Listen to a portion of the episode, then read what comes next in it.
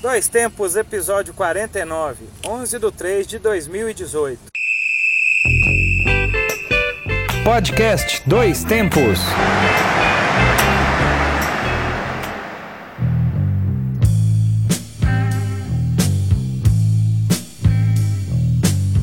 Olá, hoje é 11 de março de 2018. Eu sou João Luiz Reis e esta é mais uma edição do podcast Dois Tempos. Estamos aqui com o podcast que leva até você informação, debates, opiniões e o melhor da memória esportiva. Eu sou Alexandre Rodrigues e voltamos com um novo episódio da série de podcasts produzidos pelo Grupo Gabiroba. Agradecemos a vocês que nos acompanham e continuem com a gente. E antes de começar o programa, já quero explicar que hoje o programa está sendo gravado diretamente aqui do Farião. Estádio o... Valdemar Teixeira de Faria. O Farião, Isso. que cedia o Guarani de Divinópolis. Então, se vocês escutarem ao fundo aí apito, bola na trave, bola na trave, gente gritando. E o trem passando aí claro. por trás aqui na linha. O trem que é uma tradição de Divinópolis. Ele corta a cidade ali no bairro Catalão também, que nós já gravamos Isso. podcasts lá, e aqui no Porto Velho também, perto do campo, ali na divisa com Niterói, ele passa também o trem, então é uma trilha sonora especial. Então hoje é quase que um programa ao vivo. Com certeza. Ao vivo num treino, vamos ao dizer vivo assim. Treino. Estamos aqui acompanhando o Guarani. Então vamos lá. E para quem ainda não nos conhece, fica a dica: ouçam o Dois Tempos. Este e os outros episódios estão na internet, na página do Mixcloud, www.mixcloud.com.br Grupo Gabiroba. Acesse também nas redes sociais pelo Twitter do Grupo Gabiroba, Facebook, Instagram e também no canal do YouTube, onde a gente está postando todas as matérias que a gente está fazendo pela TV Bug. E nos siga também no site Medium, medium.com.br Revista Acréscimos a revista Acréscimos, que é uma publicação do Grupo Gabiroba com textos variados sobre o futebol.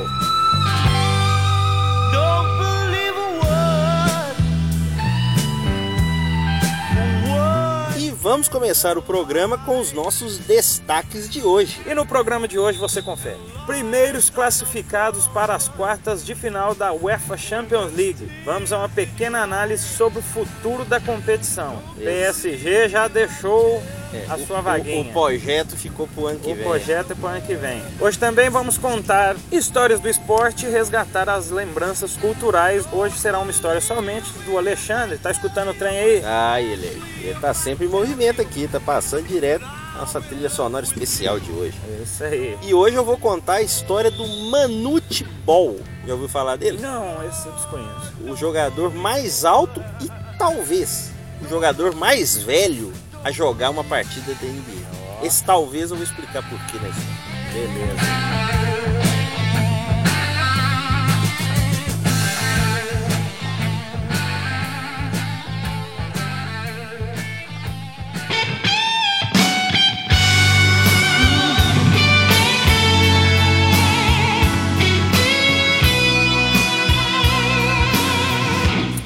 Começar o debate. Primeiros classificados para quartas de final da UEFA Champions League. Temos aí já, né?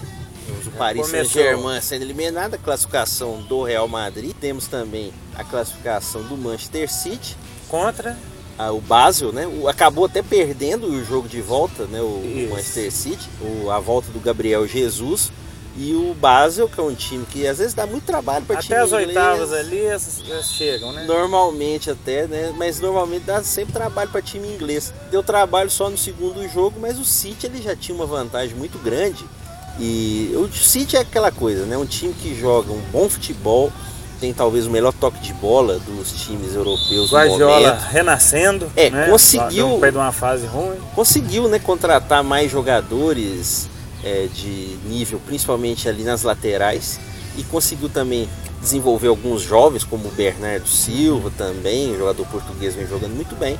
E o City é um dos candidatos ao título. A questão é ver como ele vai se enfrentar num mata-mata contra um time do mesmo porte que ele de fora, principalmente o Real Madrid, como é um exemplo. Mas até né? agora quem está classificado já? Real Madrid, Real Madrid City, City a Juventus, que é a Juve. outra classificada. ganhou do, A Juventus ganhou do Tottenham, do né? Tottenham. de maneira assim, não surpreendente, mas de virada, É, jogando fora O de casa. gostou. que- Foi um jogo meio antológico. vamos Com certeza, porque é, a Juventus começou perdendo, mas conseguiu reagir. colocando ali jogadores pelo lado de campo, como o Lichstein, lateral Uhum. direito, a Zamoa pelo lateral esquerdo também, conseguiu abrir o time. E no momento de desatenção do Tottenham, conseguiu fazer dois gols com o Higuaín. Veja você, né? O Higuaín que é sempre muito criticado por não decidir. É um jogador que conseguiu dessa vez uma boa participação no momento decisivo, além do Dybala, dois argentinos. Outro classificado é o Liverpool, Contra. empatou com o Porto 0 a 0 mas tinha ganho de, 0 a, de 5 a 0 no Até, até agora, assim, Nenhuma surpresa. nenhuma surpresa, até com o Paris Saint-Germain sendo eliminado, falar a Pois é, o único jogo que talvez você vai ter um- uma zebra vai ser entre Roma e Shakhtar. De toda maneira, quem passar vai ser o azarão, né? Vai ser Sim. aquele... O Liverpool, só antes de a gente falar do Real Madrid, ele é um time muito ofensivo. Tem um, um trio ofensivo muito bom com o Salah, o Mané e o Roberto Firmino. Mas a defesa é muito limitada, né? Uma defesa que a gente não vê ali muita segurança mesmo com a contratação do Van Dijk, o zagueiro holandês. Como você falou, não tem uma surpresa a eliminação do Paris Saint-Germain. O Real Madrid é um time com muita qualidade.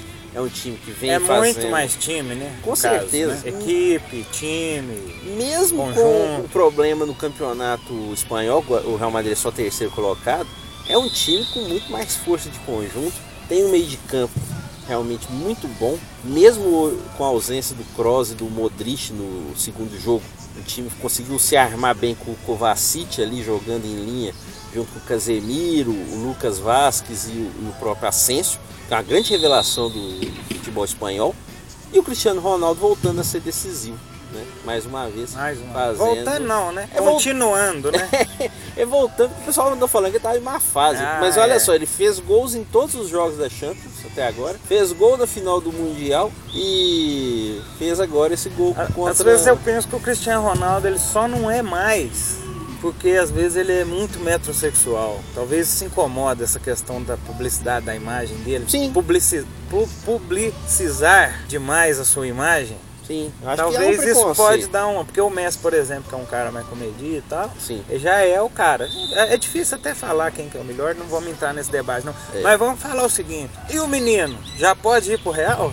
Ah, depois acho. dessa derrota? Eu, eu- olha, pra você ter uma ideia, nós estamos gravando o programa aqui para esse fim de semana. Já saiu uma notícia que ele teria, o Neymar, né, que é o nosso menino, ele teria até pensado ou querendo voltar pro Barcelona.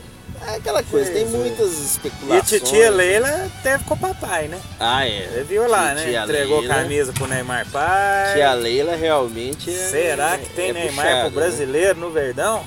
Não, mas acho que é mais pra 2024, né? 2020, 29, não? 29. Ele tem 26. Deixa o né? Adriano parar de vez, né? É. Deixa eles esquecer o Adriano. Esquecer, vem o Neymar. Mas eu acho que. Eu acho que ele deve ficar mais um ano no Paris Saint-Germain, até porque há a possibilidade muito grande do Paris Saint-Germain trocar de técnico. Sim. Então, quem sabe com outro treinador e com mais alguns reforços, refor- né? Exato. Quem mais seria o Paris Eu acho que o Saint-Germain? Madrid- Pensa aí no... Primeiro, o Paris Saint-Germain precisa de um goleiro. Primeira Quem coisa. seria um goleiro bom para Tem o DG, o Courtois, são goleiros de bom nível, o Black, do Atlético de Madrid, pelo menos três. Trazer o DG eu acho mais difícil de sair.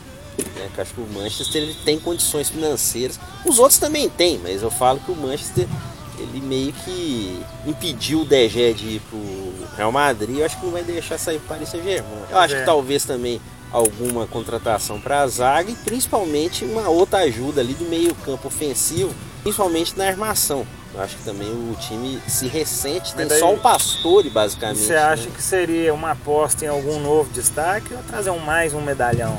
Eu acho que no, já tá cheio, eu acho né? que no gol e para ser técnico, eu acho que tem que trazer o, o cara ser comprovado. Medalhãozão. É. E talvez mais um jogador de meio de campo também de alto nível, para ajudar o ataque, né? Porque ficam muito dependentes da individualidade. Tanto Do Neymar, e do Mbappé, também, que ainda é jovem. O próprio Cavani Exato. também, né? Mas, eu Mas acho é. que até agora você tem aí. É, Tudo normal na Champions League. Essa é a questão, essa é uma coisa que a gente pode até discutir mais pra frente. Os favoritos, basicamente, são os três de sempre: Barcelona, que tem vantagem pro Real Chelsea, Madrid. e o Bayern, que já ganhou o primeiro jogo 5x0 do Besiktas. Ah, não, você fala na, na, na- rodada dessa semana. Não, mas eu falo favoritos em Ah, geral. favoritos os três. ao título. É, mesmo. você tem dessa vez o Manchester City aí, Correndo por fora. junto com a Juventus mais uma vez. E o Liverpool correndo por fora pela ofensividade, mas O basicamente. Liverpool talvez o mais de destaque porque estava meio fora aí dos. Sim, tava dos- muito tava tempo sem mal, jogar. né? Tava numa fase ruim. E você ainda tem Roma e Shakhtar, que é, aí sim é o- os times mais limitados, eu diria. Mas eu falo assim, os três principais favoritos são os mesmos que já tem sete anos. sempre. E o Real já 12 títulos, é o maior ga- ganhador da Champions, né? Eu acho que é seguido pelo Milan, se não me engano. Seguido pelo Milan, exatamente. E o resto aí é chegando. turminha e poucos, né? O Chelsea tem um. É, o Chelsea vai jogar com o Barcelona, provavelmente não vai passar, a Juventus tem dois. Então é, você tem uma, uma casta de É, favoritos. mas eu acho que se não cai Real e Barcelona antes da semifinal ali, fica difícil segurar os times. Exato. Já pensou se a gente vai ter finalmente essa final tão esperada? Juve e Roma, imaginou na Não, final? Real Madrid e Barcelona. Mas Juve e Roma seria interessante também. um Liverpool clássico. e City. Não, clássicos nacionais seria interessante. Eu Acho que todos seriam teriam seu glamour, Não, né? claro. Mas Real Madrid E diferente Barcelona, também, assim, né? Acho que tá todo mundo esperando há tanto tempo essa final, né? É. Tomara que já tenha logo pra, né? Acabar com isso. Então, Mas beleza. vamos aguardar o restante aí. Então vamos falar um cara de trem velho. Vamos. né? Do passado. Trem velho não, de passado. Enquanto isso, só narrando o treino aqui, o Guarani treinava pênaltis. É bom. Vai saber que que precisa, né? Inclusive Pedrinho fez um gol de pênalti na, na histórica partida do 6x2 contra o aqui, Democrata contra de o Sete Democrata. Lagoas.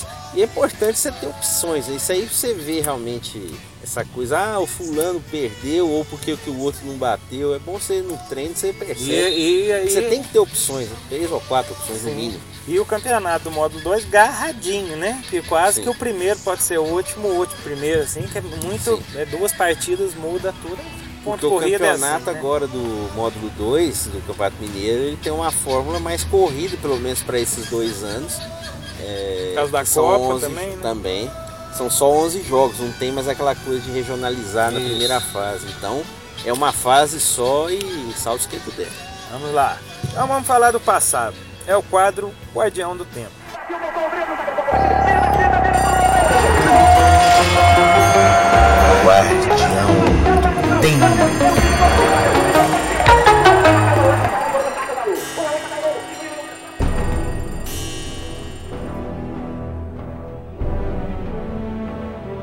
E como já é tradição, vamos relembrar algumas datas importantes na história, senhor Alexandre. Pois não. No dia 11 de março de 1818, Mary Shelley publica Frankenstein, sem ser creditada na sua primeira edição.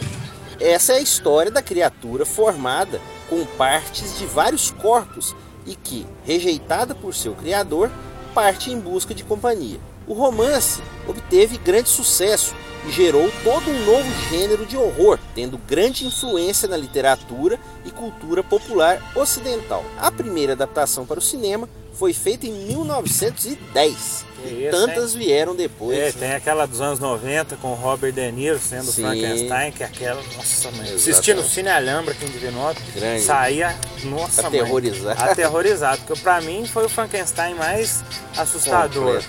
porque agora fizeram um que ele é até ninja, não sei se você tá ligado, né? não não Não. não. É um Frankenstein novo aí, a dica reversa. Dica Não reversa. veja, o Frankenstein ninja Por favor, né? enfrenta...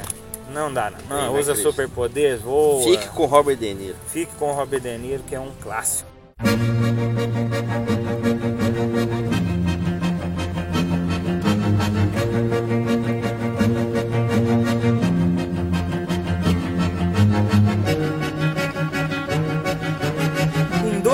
Março de 1572, acontece a publicação de Os Lusíadas, poema épico do português Luís de Camões. A obra é composta de 10 cantos, 1.102 estrofes e 8.816 versos. Ação central é o caminho marítimo descoberto para as Índias, por Vasco da Gama, à volta da qual se vão descrevendo outros episódios da história de Portugal, glorificando o povo português. É epopeia, né? Mas isso aqui é uma beleza para o professor de literatura em dever Com certeza. decorar o, o- Leia os Lusíadas. E é um livrinho pequenininho, viu, pessoal? É. Né? Quem quiser encarar pelos números dados, mas é um clássico da literatura. Né? Com certeza. A cantiga do pastor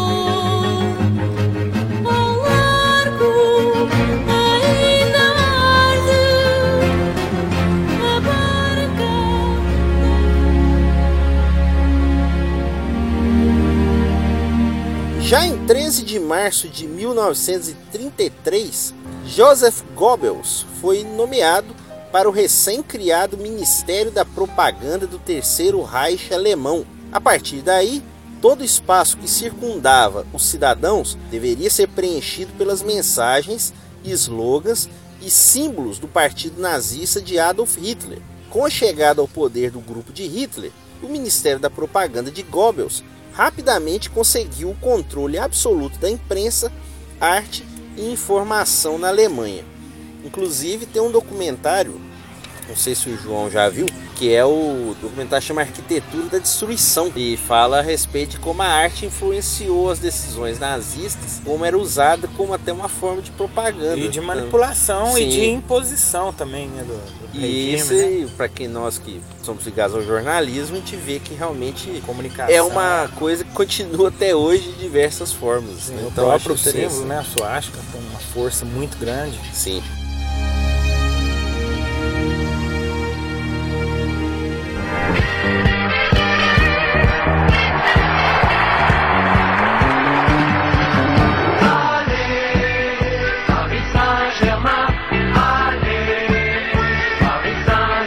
14 de março de 1979, no meu ano, nascia Nicolas Anelka, Ele aí. ex-atacante do Galo, não, Não. ex-atacante francês que atuou 69 vezes pela seleção de seu país. Fez 14 gols e jogou em 12 clubes diferentes, entre eles o Paris Onde Saint-Germain, ele começou. Real Madrid e Liverpool. Ó, todo mundo tá correndo aí, né? Paris Saint-Germain. Né? Saint-Germain. E ficou mais conhecido no Brasil pela sua transferência fracassada para o Atlético Mineiro em 2014. Virou meme. Virou meme eterno, realmente. E o Anel, que era um jogador bom atacante, mas que tinha mais fama do que bola, né? A verdade é essa. Hoje em dia, parou, com essa questão né, que a gente acabou de É. falar aí do terceiro height de comunicação, hoje em dia vive-se muito mais da imagem às vezes do que da qualidade.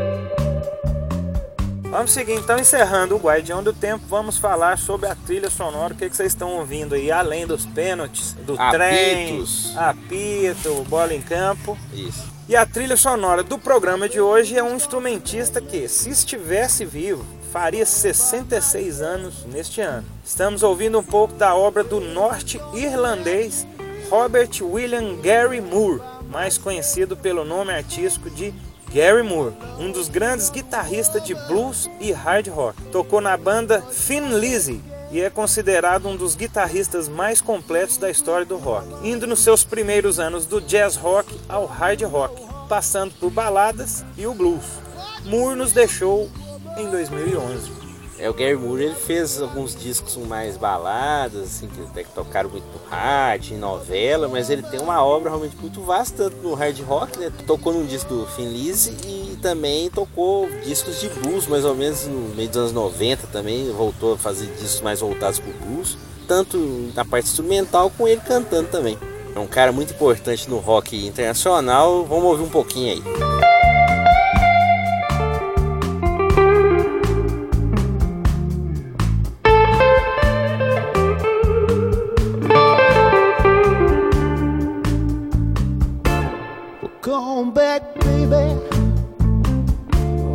do you no wrong. Come back, baby. I won't do you no wrong. I loved another woman. I won't do that no more. Whoa, whoa, whoa, whoa. Bom, Alexandre, então aproveitando esta sonzeira, Isso, hoje teremos um dedinho de prosa. exatamente. Mais uma vez relembrando ao vivo aqui do Farião, acompanhando os treinamentos do Guarani. Estamos sentados no banco de reserva. Nós- mas nós estamos no banco de reserva do visitante, tá ligado? Exatamente. Até por isso, então, como não tem jogo hoje, dá pra, Dá pra ficar aqui, a gente tá trote, aqui embaixo de uma sombrinha e Isso. o pessoal fica olhando lá, será que esses caras... E a gente tá aqui, inclusive, ao lado do placar, onde ficou o histórico 6 a 2 nós pudemos acompanhar. Então vamos lá, Alexandre. Hoje no dedinho de prosa, o cheirinho hoje é de grama. Tá Exatamente. sentindo um cheirinho de grama? Então vamos lá com o quadro Dedinho de Prosa. Toca a vinheta aí.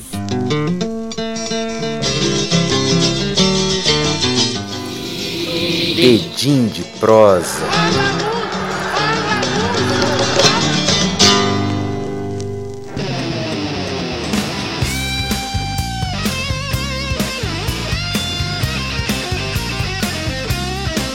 Mais uma vez vamos relembrar algumas histórias importantes. No caso hoje, uma história importante que o Alexandre vai contar aí do caboclo que era o mais alto, o mais velho, Exatamente. o mais barbeiro, O mais o louco. mais alto que o carinha do Jabá. Sim. O Jesus mais alto, eu vou, vou dar alguns dados aqui do Manute Ball. Manute Ball, eu vou começar a história de uma maneira que no final ela pode ser completamente ao contrário. Mas primeiro eu vou começar com a história oficial. Ele nasceu, entre aspas, provavelmente, em 16 de outubro de 1962 e faleceu, isso é comprovado, né? Faleceu mesmo, em 19 de junho de 2010. No caso aí, aos 47 anos Morreu bem jovem. teoricamente. o Manute Ball ficou conhecido por causa dos seus 2,31 metros e 31 de altura. Mais alto que aquele chinês. Sim, o Yao Ming, exatamente. Ele é um dos jogadores é, mais altos da NBA, junto do romeno George Murezan, que jogou no mesmo time, inclusive, do Manute Ball anos depois, o Washington Bullets, que hoje é o Washington Wizards. Os dois com 2 Acho que metros e tinha um 31. da Romena que era um baixinho, não era? Que era armador? Não sei se Vou- eu vou falar desse baixo, mas não sei se é o mesmo que você está falando. Sei. Eu vou chegar lá. E o Manute Ball ele foi selecionado pelo Washington Bullets na segunda rodada do draft de 1985. O draft é a seleção dos universitários ou de jogadores de fora dos Estados Unidos. Normalmente são eleitos 60 jogadores, 30 na primeira rodada, 30 na segunda. Ele foi eleito na segunda. E de 85, então ele atuou a partir daí 10 temporadas na Liga Norte-Americana. E ele jogou além do Washington Bullets, no Golden State Warriors, no Philadelphia 76ers e no Miami Heat. Aí talvez seja a história que você eh, tenha falado, João. Na temporada 87-88, o jogador mais alto e o jogador mais baixo da história da NBA fizeram parte do mesmo time. O Manute Ball, com 2,31 metros, e 31, jogou com o Muggsy Bogues, é americano, ele não é de outro país não. O Muggsy Bogues jogou na NBA com 1,60m de altura. Ambos os jogadores eram muito carismáticos e divertidos, e por causa deles o Washington Bullets era atração por onde passava. Não tanto pela qualidade do basquete, o Washington sempre foi um time ali de meio de tabela, É. pelo menos nessa época. Foi campeão nos anos 70, mas não, não conseguiu nessa época algo de muito representativo, mas era uma atração. Ao longo da sua carreira, o Manute Ball atingiu a média de 2,6 pontos por jogo, 4,2 rebotes, 0,3 assistências, aí não era função dele, né? e 3,3 bloqueios de média, uma média de 19 minutos em quadra por jogo. Ele fez 1999 pontos e 2086 bloqueios, quer dizer, teve mais bloqueio do que ponto na NBA. Mas ele tem algumas marcas muito interessantes. Ele é o jogador que fez o maior número de bloqueios no mesmo jogo, 11, e no mesmo período, 8 bloqueios feito atingido duas vezes, quer dizer, então numa mesma temporada ele conseguiu fazer dois jogos com 8 tocos. Ah, Também, né? Com a altura Esse dele, né? Que era fácil. Ele é o único jogador da história da NBA a colecionar nas suas estatísticas mais bloqueios do que pontos, como eu falei agora há pouco. Ele fez 624 partidas ao longo dessas 10 temporadas. Ele sofria da síndrome de Stevens-Jones, um mal que afeta a pele e os órgãos internos, e o que levou ao seu falecimento. E ele também tinha um importante trabalho assistencial no Sudão. Hoje é o Sudão do Sul, que houve a divisão do país, uma guerra civil. E ele ajudava a sua pátria a se reerguer após vários conflitos e conflitos da época onde ele era vivo ainda. Porém, depois do falecimento dele, saiu uma matéria nos Estados Unidos que foi reproduzida aqui no Globoesporte.com que o treinador da universidade Kevin McKay disse que era provável, provável, veja bem, que o Manute Ball tenha jogado na NBA com a idade que ele supostamente morreu, 50 anos. Jogou na NBA com 50 anos. McKay revelou que foi ele quem escolheu a data de nascimento do registro do jogador, aquela data que eu falei Sim. antes, 16 de outubro, de O 62. maior gato do basquete. Pois é, o maior em todo sentido, né? Não, é, mesmo na beleza, né? Que não, deve que era não, bonito, não, né? Não, não, Então nós vamos colocar uma foto dele na capa do, do programa, vocês vão ver. E para garantir que ele atuasse na Liga Americana, então houve essa mudança do registro.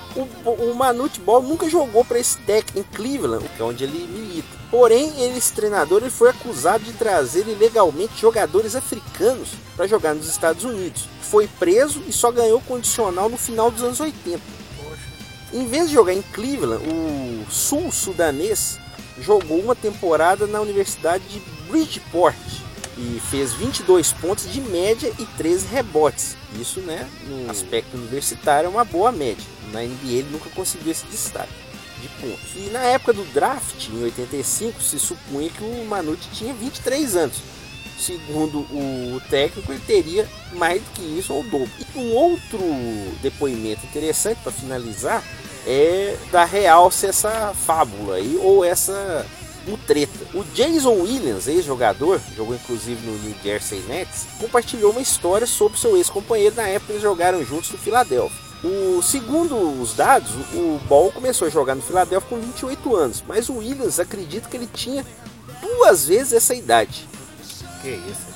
Ele disse aqui pro. O, o Ball disse pro Jason Williams. Eu costumava estar no banco olhando todos os círculos e cicatrizes em torno da sua cabeça.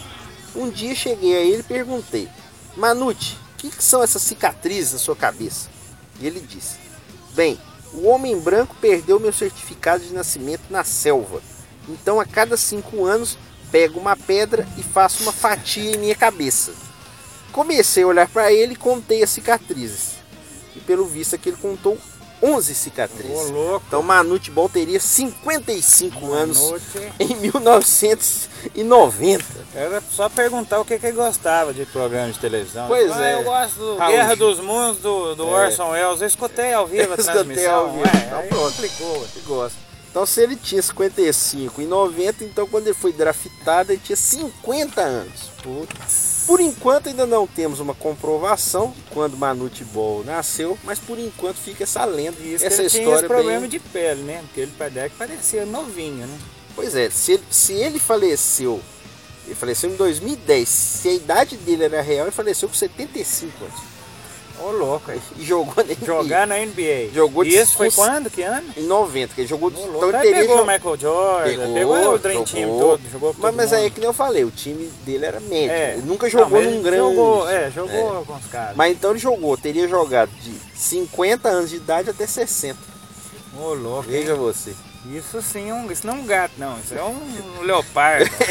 Isso aí é um canil um, inteiro. tigre, um tigre de bengala. Tigre inteiro. Mas então fica por enquanto a dúvida. Se tivermos alguma novidade no futuro, Quem falaremos sabe? como estará, com- qual a verdadeira idade de Manute Ball. Mas Uma fato que é. marcava a sua idade igual os presos marcam. Quantos dias tá preso? É, ali? na- o na náufrago, cabeça. né? O náufrago marca os dias, tá na ilha. Mas fica aí a curiosidade. Muito né? E quem sabe voltaremos um dia com novidades. Ô, louco, E outro hein? dia, talvez, quem sabe, a gente fala um Então- pouquinho do Muggsy Bogues, né? Que é o jogador mais O baixo. mais baixo, né? Com 1,60. Então fique de olho aí nos seus atletas, É. conte aí os riscos na cabeça deles aí. Pode ter gato na área aí. Exatamente.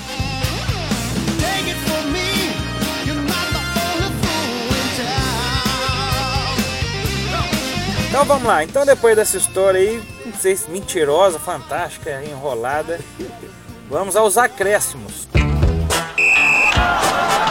Acréscimo. Por que o Valdemar?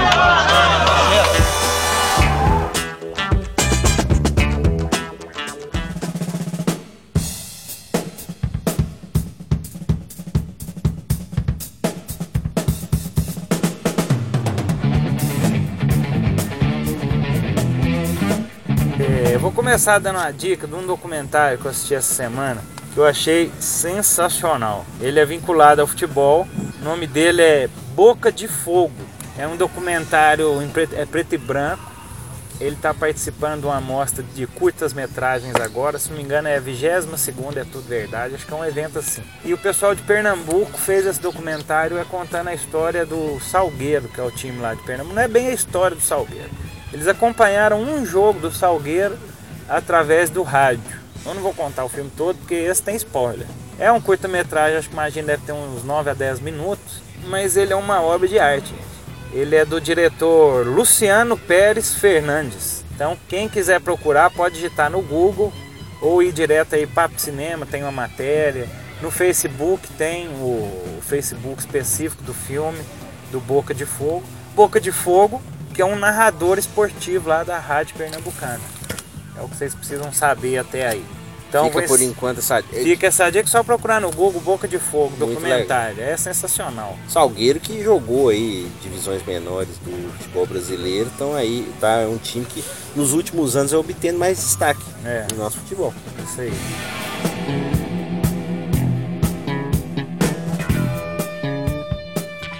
A minha dica cultural hoje é um livro, um livro chamado Guia Politicamente Incorreto do Futebol, do Jones Rossi e do Leonardo Mendes Júnior, jornalista lá de Curitiba. E esse livro é da editora Leia Casa da Palavra, em 2014.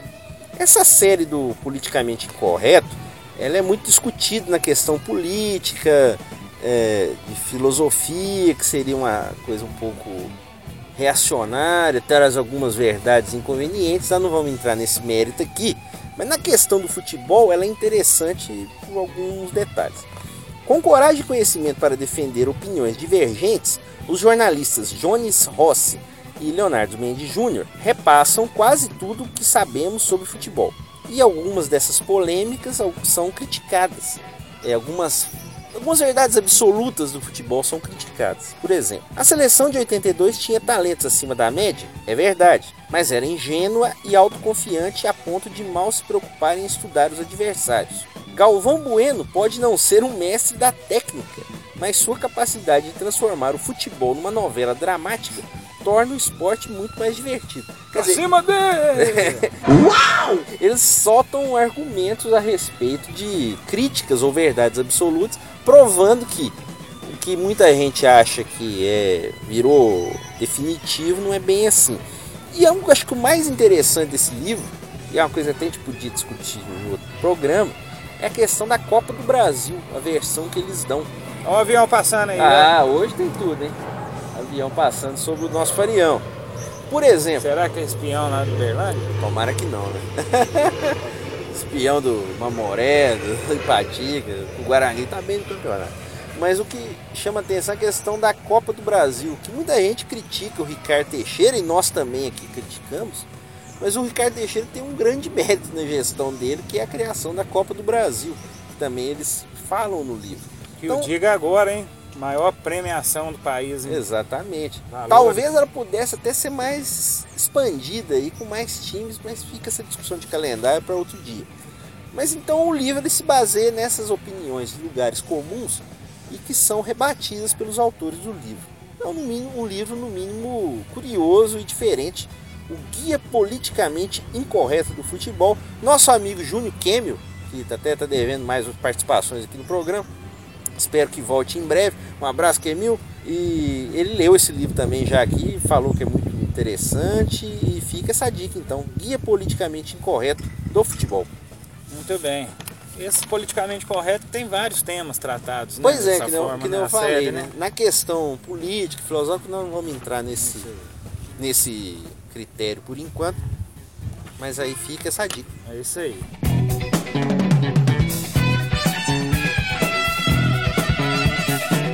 E o Dois Tempos está nos acréscimos, mas ainda dá tempo de tocar a saideirazinha. E hoje, Hoje, então, vamos homenagear o dono da nossa trilha sonora do programa de hoje, Gary Moore, com Cold Black Night, do disco Back to the Blues de 2001.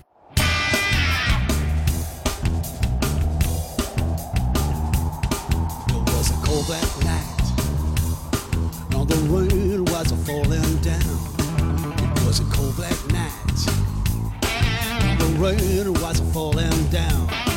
It was a cold black night. The night that my baby left town. It was the darkest day. And the wind was howling through. It was the darkest day and the wind came howling through. It was the darkest day, and my baby said we're through. Come back, baby, never did you no wrong. Oh, baby, I never did you no wrong. I've been sleeping in the ground ever since you've up and gone. It was a cold black night,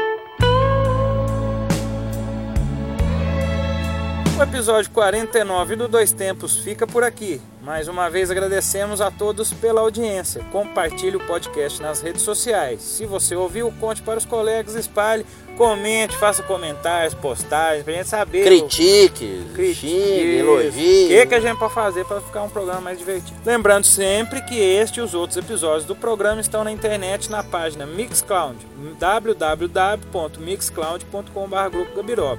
E também todas as nossas redes sociais, em especial vou destacar dessa vez, além do Instagram, do Facebook, o nosso canal do YouTube, onde está sendo postado a TV Bugre, que é o nosso novo projeto acompanhando aqui o Guarani.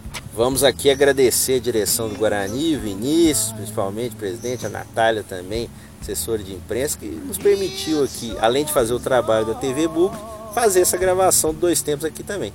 O pessoal já encerrou o treino e nós também estamos encerrando. Além disso, além de a gente estar no YouTube, no canal do Grupo Gabiroba e da TV Bugre, espero que vocês acessem lá, nós também estamos com nossos vídeos de reportagens e também estamos participando do programa Conexão Esportes da TV Candidez. Todo domingo às 8 da noite você pode acessar pelo site da TV Candidez, quem não é de Divinópolis, www.tvcandidez.com ou quem é de Divinópolis no canal 13. Tem os perfis sociais também do programa. Isso. O Dois Tempos de hoje foi gravado num estúdio especialista em mais do que alternativo, o estádio Valdemar Teixeira de Faria, o nosso Farião. A gente acompanhou o treinamento do Guarani enquanto a gente gravava. O treino acabou e o Dois Tempos também. E o programa hoje teve apresentação e comentários de João Luiz Reis e Alexandre Rodrigues. O Enciclopedista. Trabalhos técnicos e sonorização de Alexander. Redação do nosso querido Alexandre Rodrigues. Dois Tempos é sempre uma produção do Grupo Gabiroba.